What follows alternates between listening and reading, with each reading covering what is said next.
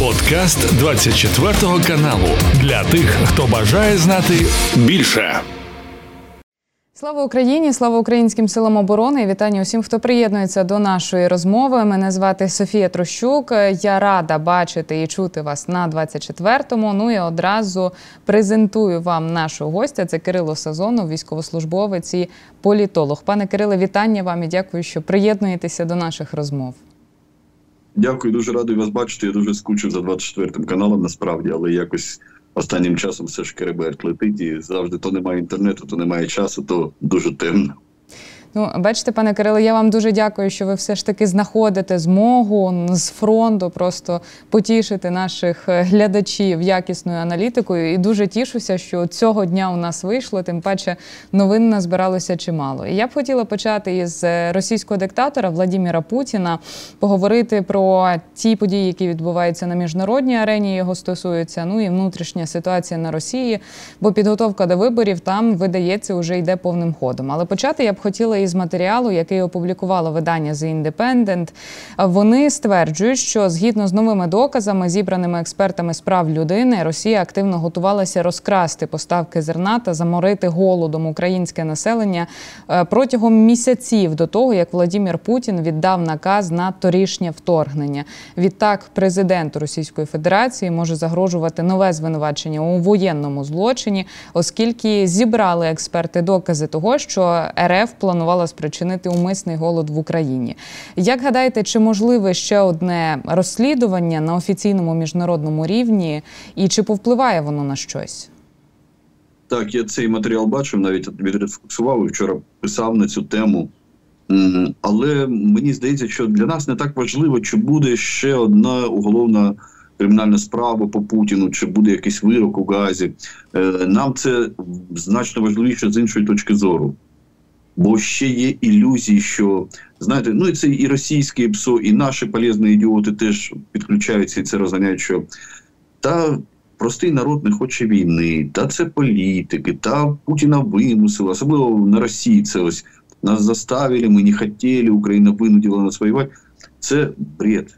І насправді, ось це ці розслідування про зерно, про те, що перші удари були направлені саме на місця, е, де хранили зерно, де були запаси, вивезти, вкрасти, продати, залишити Україну без хліба.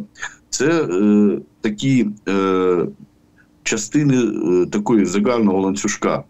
Бо е, не секрети про це теж писали, що на кордонах з Україною було е, приготовано 19, е, е, як вони кажуть, не концентраційних, а фільтраційних таборів які виїздять на місце, розгортаються і туди зажнуть місцеве населення, як це було в Маріуполі, наприклад, в окупованому, і там фільтрують лояльні, нелояльні, підозріли, таке все інше. Вони готувалися до повноцінної окупації України. Звідсіля і ці фільтраційні лагеря, які планували, ну майже два десятки планували зробити великих лагерів. Не знадобились вони їм, тому що не пройшли, не окупували все. Е, для цього така кількість е, крематоріїв мобільних.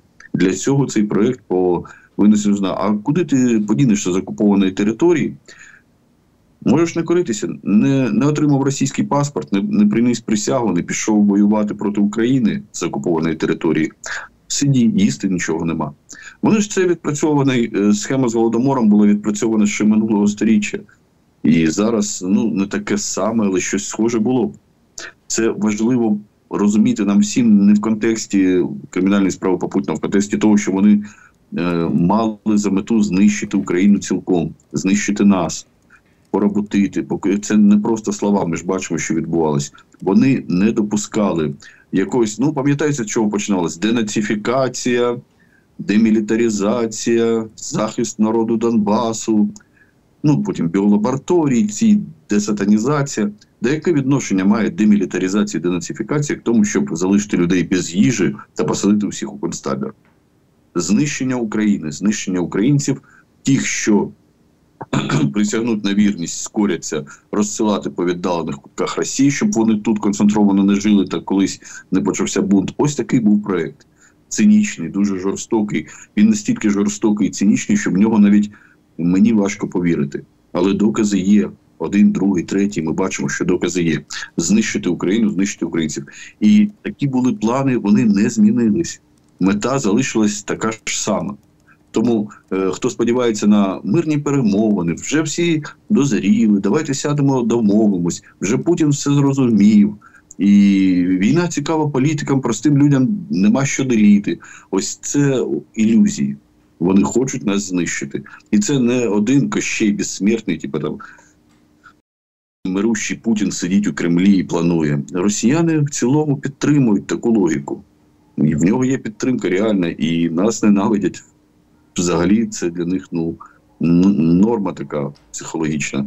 Тому не треба сподіватися на якийсь light варіант, на бистрі, на швидкі перемовини, на компроміси, на те, що всі все осознали, і нам нема що деліти. Є. Очевидно, згідна з вами, і от та їхня ненависть, вона ж не з 22-го року і не з 2014-го, Вона упродовж е, років, десятків е, років накопичувалася до українців. І от тепер все можемо називати своїми іменами. Як гадаєте, чому міжнародна спільнота все ще так мляво реагує на ті докази воєнних злочинів росіян, які знаходить? Це завжди якісь реакції стурбованості, глибокого шоку, але це не те, про що просить Україна, просто більше зброї. Ну, по-перше, будемо справедливі, це для людей ну така їх властивість, що що відбувається подалі від тебе, так вже тебе не стосується. Ну ми ж скажемо правду, ми не дуже переймалися конфліктами в Африці, конфліктами в Азії. Ми не дуже багато хто хто чув про курдів у Турції, хто чув про уйгурів у Китаї. Чи так вже занадто переймалась Україна питанням окупації Грузії у 2008 році. Якщо вбивають на тебе а сусіда, то це вже не так здається і страшно.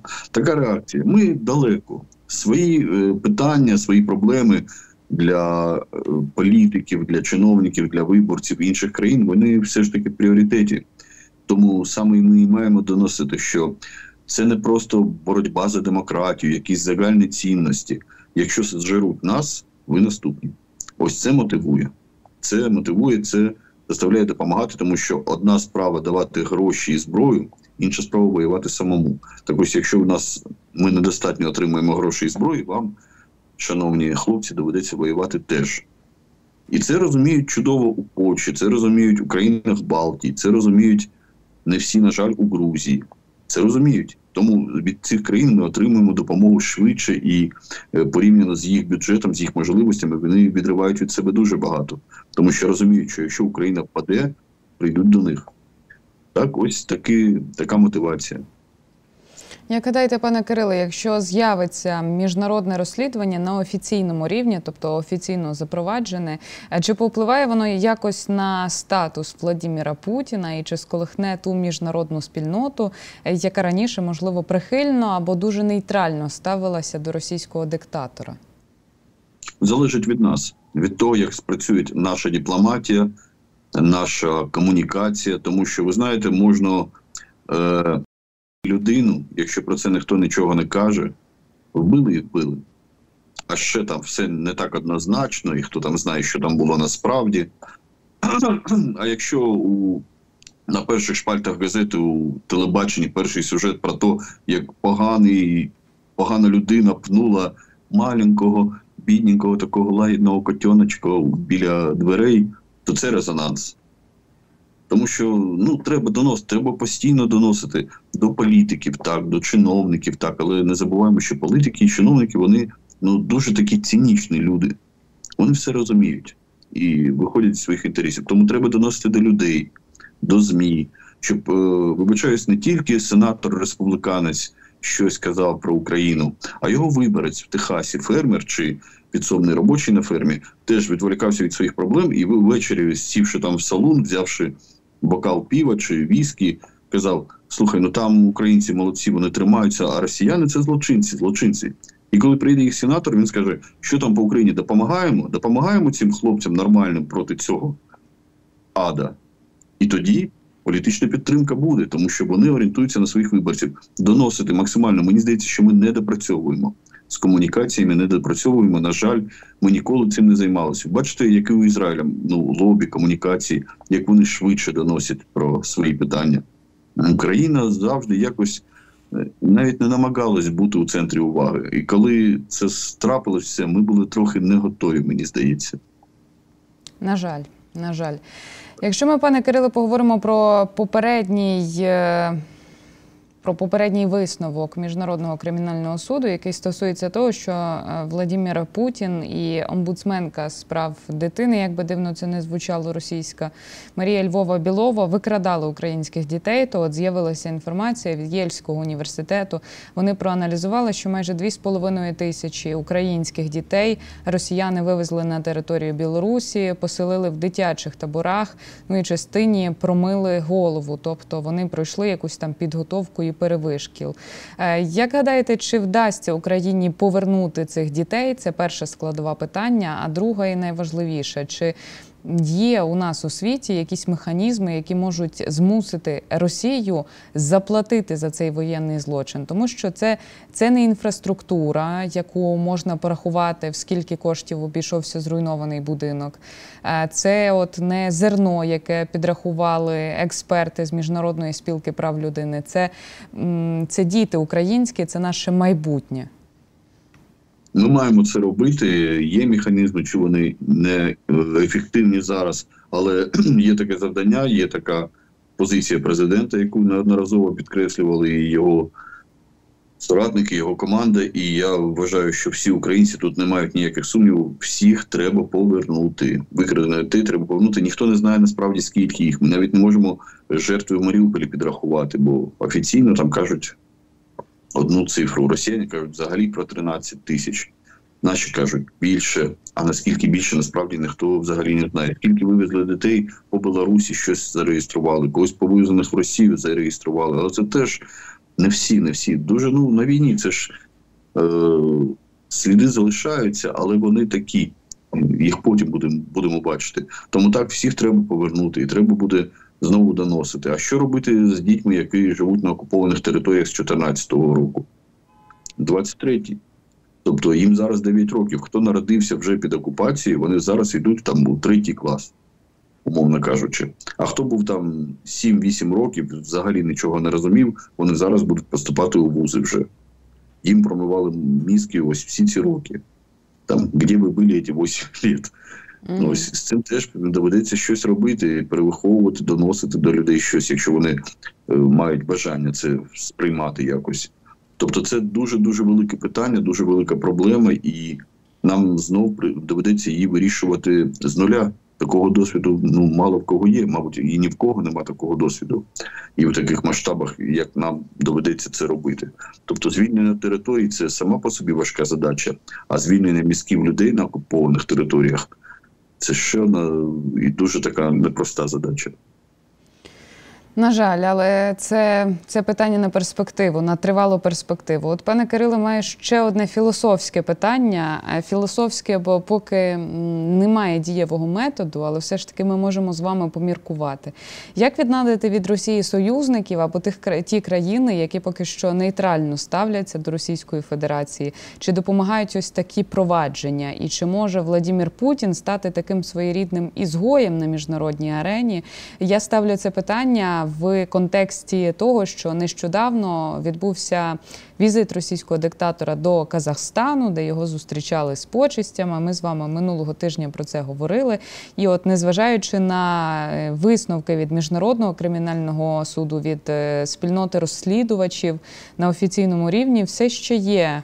Е, такі лідери країни або дипломати, які готові приймати Владимира Путіна і тиснути йому руку, наприклад, Орбан прем'єр Угорщини.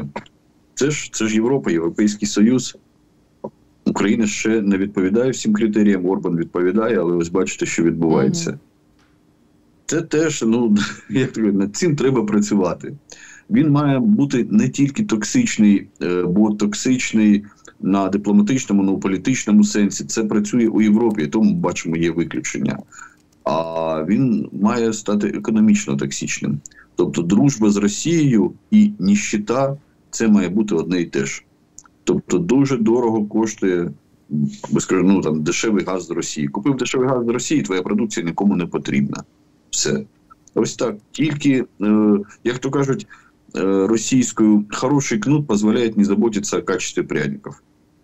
Ось так. Е, пряники це добре, але для Путіна, для його союзників має бути кнут. І такі країни, як Угорщина, як е, Китай і Казахстан, пов'язаний з Китаєм дуже дуже тісно, вони дуже чутливі для питань експорту і імпорту. Тому якісь обмеження, навіть розмови про якісь обмеження, а ці обмеження підтримують не з е, симпатії до України і своїх бізнес-інтересів інші корпорації. Це має стати тим е, тою мотивацією менше спілкуватися з Путіним, менше з ним мати справ. Але тут е, більше зараз це все треба робити. Але зараз ми бачимо, що дуже важливо те, що відбувається між США та Китаєм, і це буде мейнстрім, у якому будуть е, пересуватись зараз усі, мабуть, і наш конфлікт з Росією, і союзники Росії теж будуть на це ну, дивитись в першу чергу, не на нас. Ну направду цей тиждень був насиченим для міжнародної арени. І от, е, пане Кириле, раз ви розпочали тему зустрічі Джо Байдена і Сі Цзінпіна, то хотіла спитатися, чи які ваші враження після цієї зустрічі? Звісно, була низка заяв. Джо Байден сказав, що зустріч була дуже конструктивною. Говорили про військові питання, говорили також про питання наркотиків. Спливало питання про Російську Федерацію, країну-агресорку. Ну і загалом, якщо переглянути переглянути усі кадри, які з'являються у мережах після цієї зустрічі, то виглядає так, наче Сі і Джо, як компаньйони, гуляють собі. Садом так говорять про щось, усміхаються. Як можемо оцінити ось цей політичний образ зустрічі? Назвімо це так. Ну, виглядало справді все дуже романтично та приємно. Джо Байден показав фотографію Сі Цзіньпіня, де 20 чи 38 років тому він у Сан-Франциско Сі Цзіньпінь. Той тож дипломатія панд е, дає в оренду США. Вони не дарують панд. Взагалі вони дають в оренду як знак е, дружби. Теж е, тобто було дуже дуже. Ну це літні люди, досвідчені дипломати. Тому всі ці демонстрації це красиво, це важливо, це картинка, але вони достатньо прагматичні та цинічні, щоб з глазу на глаз е, говорити так більш відверто, те, що ми не почуємо. Е, на жаль, був осадочок, коли журналіст запитав Байдена після зустрічі, вважає ли той сі диктатором. Той сказав, ну так розумію, бо там інший, інший уряд зовсім ніж у нас, і це справедливо. Там партійна монополія на владу комуністичної партії. Якщо є якісь дискусії, то суто внутрі партії. Е, але ну це розігнали, так що всі диктатор Байден так назвав МЗС Китай вже висловив обурення. Але то таке найважливіше, що прозвучало, що ну що можна зробити зразу, то що всім зрозуміло, третьої світової війни наразі не планується. Її або не буде, або вона десь отодвинулась далеко за горизонт. Все, видохнули. Е, Але дуже цікаву річ Сі Цзіньпінь сказав, що е, планета Земля достатньо велика щоб двом державам в неї було місто, місце розвиватися без конфліктів. І це показово. Ніякої Росії не має бути за столом дві великі держави. Е, я от, пане Кириле, хочу ще повернутися тепер на трошки до Володимира Путіна. Е, в них е, у російського політичного керівництва так видається, уже повним ходом триває підготовка до. Е, виборів до псевдовиборів на території Російської Федерації, бо ми ж знаємо, що ніякого демократичного процесу там в 24-му році точно не буде. І от прес-секретар президента Росії Дмитрій Пєсков вважає, що наступний лідер країни-агресорки буде цитую таким самим, як Владимир Путін, або іншим, але таким самим. Як ми можемо протрактувати таку заяву? Про іншого лідера, але такого самого. Це він анонсував, що Владимир Путін у них там до смерті буде. Лідером країни-агресорки, е, чи все ж таки це такий натяк, що на наступних виборах точно переможе Путін? Хоча ми і так це знаємо. Перше цінуємо момент. Е, не дуже часто пан Песков каже правду, тому цінуємо в Нарешті він сказав правду. Він сказав, що буде або Путін, або такий самий. Це класно, це позбавляє зайвих ілюзій про те, що е, всі справи в поганому Путіну. Якщо Путін піде, то все зразу буде мир, російська армія піде. Ні, якщо Путін насправді піде, там буде такий самий. Такий самий або гірший, або трохи кращий, але такий самий імперець, і нам доведеться з цим жити. Тому навіть я особливо не поділяв той ажіотаж біля можливої смерті Путіна та його знаходження у господі холодильники на Валдає. Такий самий буде. Що стосується виборів, і коли він що він буде до смерті, так а коли, е, ну за виключенням, мабуть, Єльцина, всі російські лідери, е, царі, генсеки при Союзі, вони до смерті залишались. Ну, Хрущова теж відсторонити замогли. А так їх вбивали. Ну не хочуть люди втрачати владу. Там в Росії все відбудовано так, що від тебе особисто все залежить, все залежить від царя самодержця. Він і його е, оточення живуть гарно і правлять своєю країною. Якщо їх відстороняють, то скоріш за все це смерть. Тому вони тримаються зубами за владу. Е, виключення це такі залізобетонні гарантії, що тебе не торкнуться, що ти пішов, передав владу і пішов. Єльцин так е, сработав. Хто має, хто може взагалі дати Путіну такі гарантії, що його не тронуть, що його не вб'ють. Ніхто. Тому піти до смерті він не може. Втрата влади та смерть для нього те саме. Пане Кириле, а як гадаєте, чи є у російського політичного керівництва зараз е, побоювання щодо майбутніх виборів? Бо американський інститут вивчення війни нещодавно сказав, що Владимир Путін під час своєї передвиборчої кампанії не буде акцентувати уваги на російсько-українській війні, буде зосереджуватися більше на тому, аби сваритися на плохой запад, як вони називають так званий колективний захід. Ну і з іншого боку, все частіше з'являються якісь заяви про вибори. Дмитрій Пісков намагається запевнити, що буде або Путін, або такий самий Путін, але 24-го року буде точно Путін. Е, тож бачите, як от шальки Терезів з одного боку немає у них там виборів, і ми про це прекрасно знаємо. А з іншого боку, трохи вони там переживають напередодні е, виборчої кампанії. Як гадаєте, чому так? Переживаємо, но за другое як у кіно. Е, Насправді так, виборів там немає. Ніхто не переймається тим, що може зміниться влада, щось та і по-іншому буде не Путін. Ні, цим ніхто не переймається. В цьому вони впевнені. Ми бачили рокіровку Путіна з Медведєвим та потім обратно. Нічого не змінюється, все те саме залишається. З цього приводу ніхто не переймається. Але взагалі. Е, диктатор і диктаторський режим вони мають на когось спиратися, і Путіну треба спиратися на якусь підтримку людей. Так, є армія, є е, Федеральна служба охорони ФСО. Це така собі теж могутня армія, яка займається особисто охороною Путіна, Кремля, об'єктів та наближених. Є Росгвардія, він їх розділяє потроху, щоб е, вся влада силова не була у одних руках. Це теж ну для диктатора такий природній процес, і він має мати підтримку населення, бо інакше свої можуть жерти.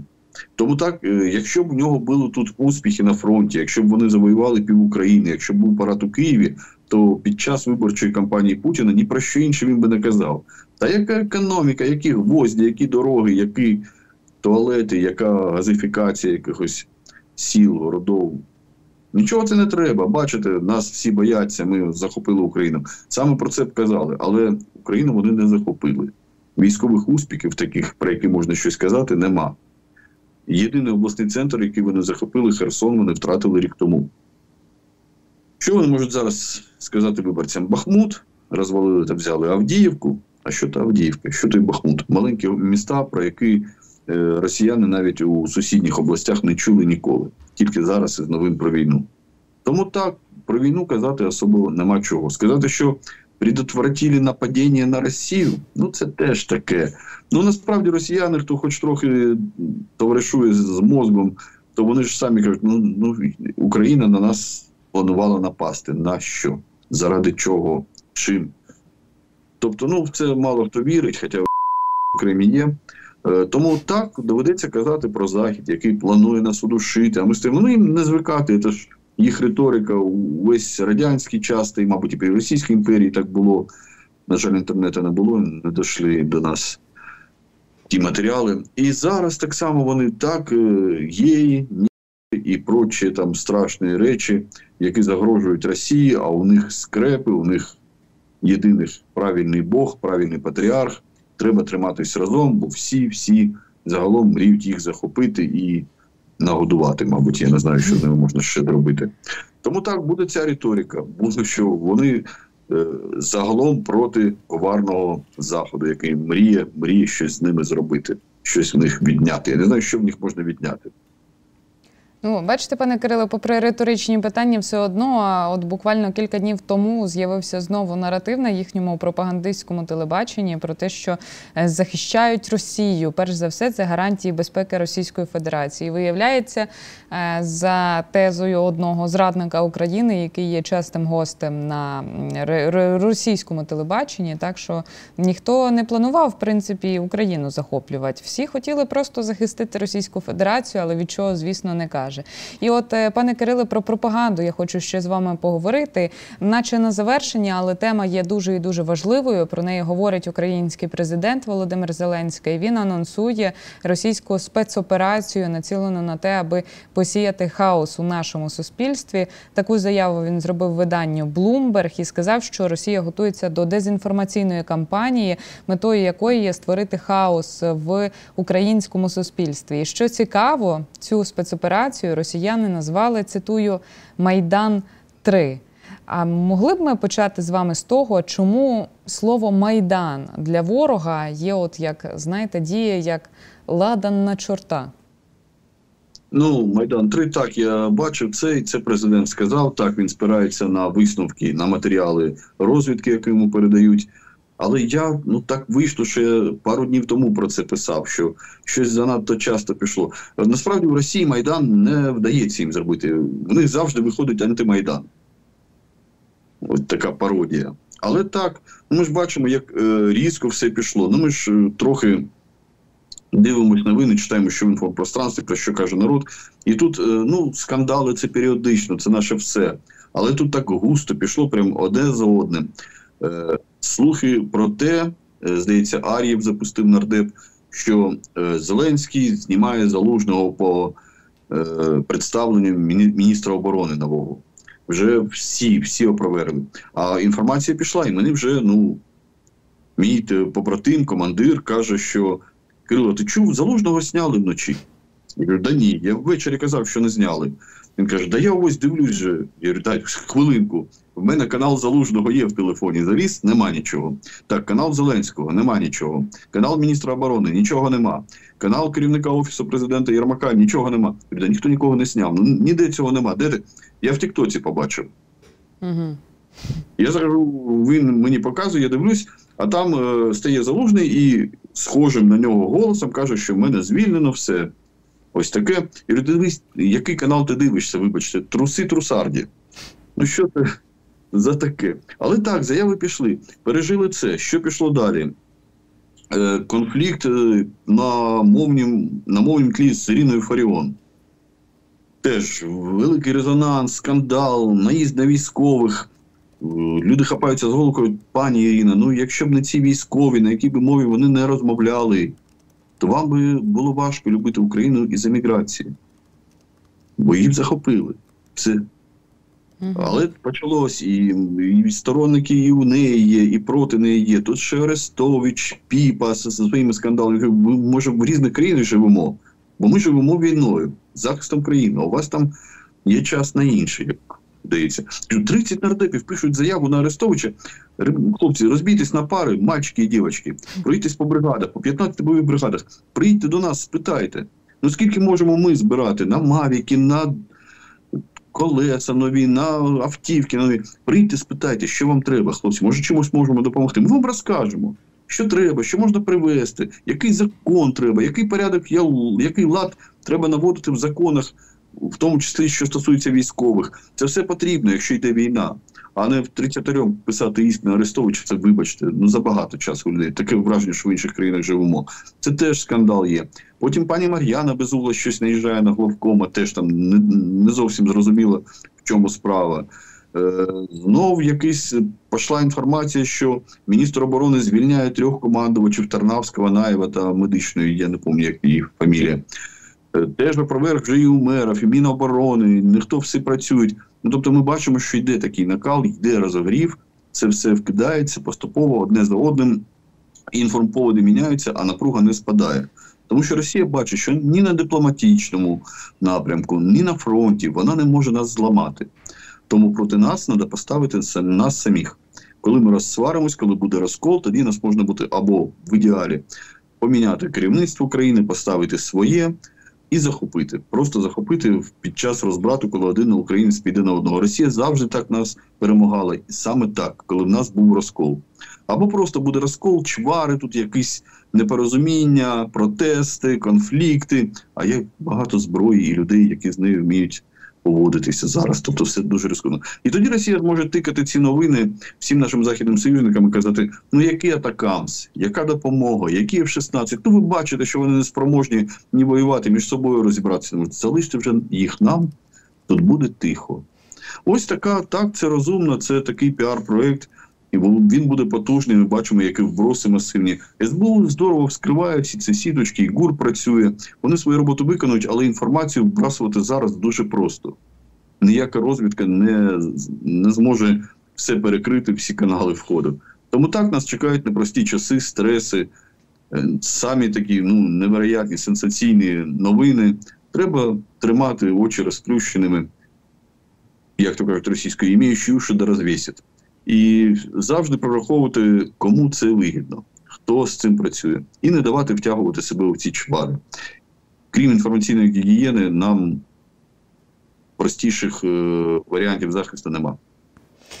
Абсолютно згідна з вами, і це ще одне нагадування нашим глядачам про те, що всю інформацію треба перевіряти, особливо якщо вона є дуже емоційно забарвленою, як повідомлення від різних народних депутатів. Тут, бачите, можна об'єднати усі теми в одну буквально.